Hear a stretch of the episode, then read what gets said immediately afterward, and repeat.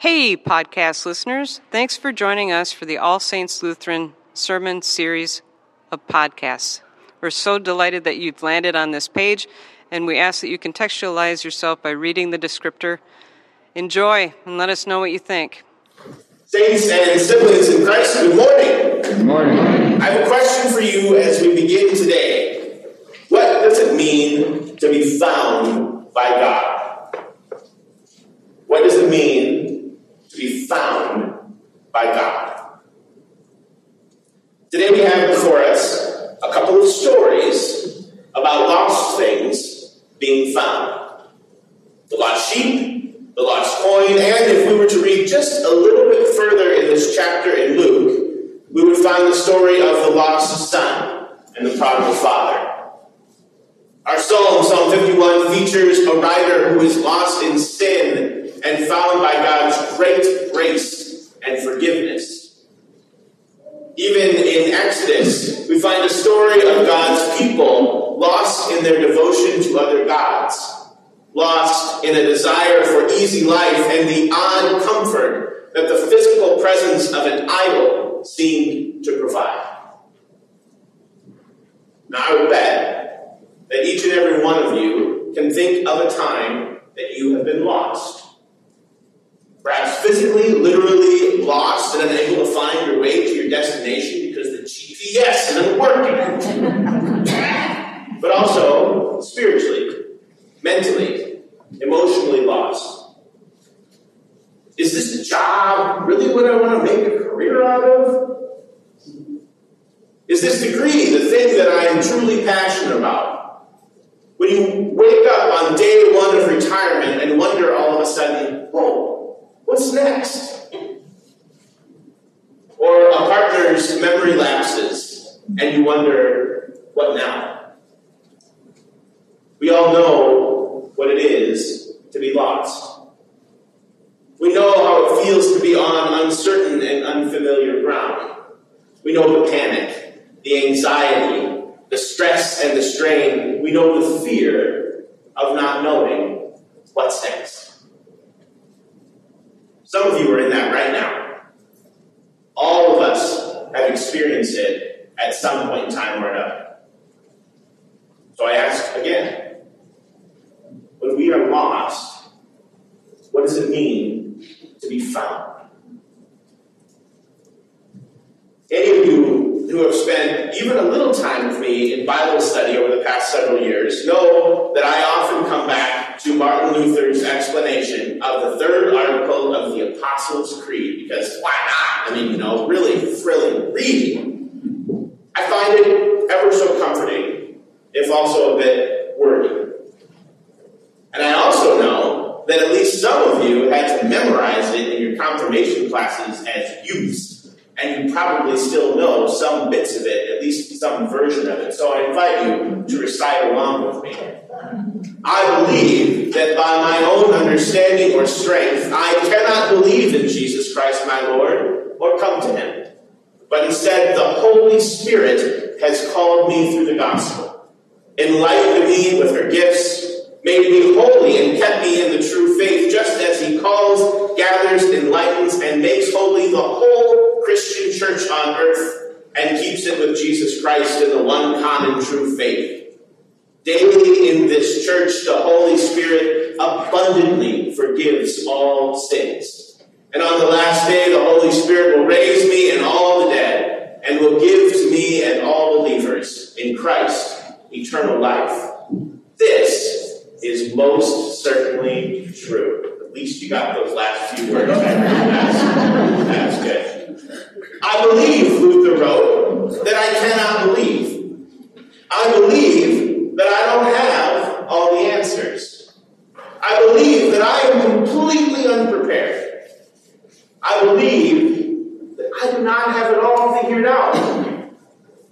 I believe that sometimes I'm lost. And I believe that God has found me. That God, the Holy Spirit, calls me again and again and again and again into relationship with God and with God's people, all people. This is is most certainly true. Saints and siblings in Christ, this is good news. Amen? Amen. It is good news. But it is not all that there is to this text. because you see, to the sheep and the coins and the lost being found, our gospel reading this morning begins with grumbling. And it begins with contempt. Luke writes that all the tax collectors and sinners were coming near to listen to Jesus, and the Pharisees and the scribes were grumbling. They were mad. They were scared. And their complaint was that Jesus welcomed those sinners to the table. Those sinners. Those people. Those others. Come on, Jesus. You can't possibly eat with that.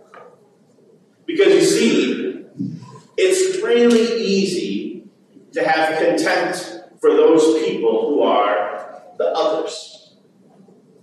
And before we collectively look too far down our noses on those gosh darn silly Pharisees messing things up again, let's just collectively agree that there are folks in this world that each one of us has othered ourselves. Could be that neighbor that we do everything to avoid. The darn kids on their bikes with their phones riding up and down the street too fast, not paying attention.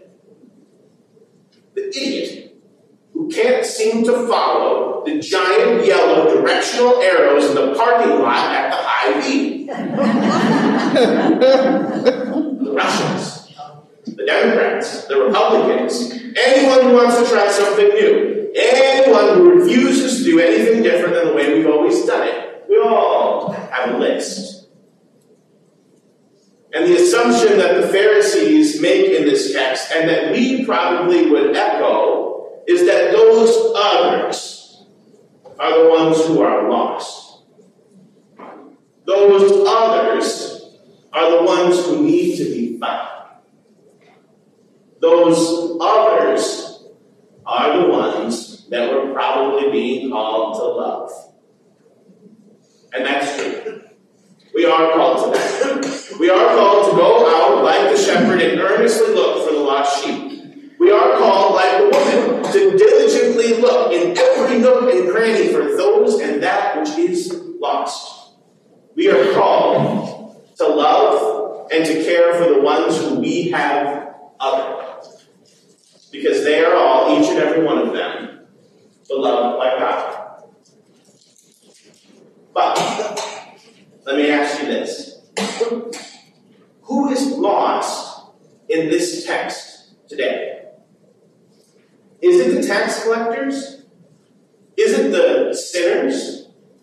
Throughout the Gospels, is it the prostitutes who Jesus saved are lost? Are the lepers lost? Are those who bleed or who are possessed by demons lost in these texts? Is it the others who are lost? Because it seems to me that those people have already found Jesus. They are sitting there in front of him, clinging to his every word. They are following him from city to city to city and listening to him outside of every home. They wave their palms and they line the path to Golgotha. They mourn and they show up again at Pentecost. So I ask, is it possible, people of God, my fellow saints and siblings in Christ, my fellow faithful folks, is it possible that the righteous, faithful ones are the ones who need to be found.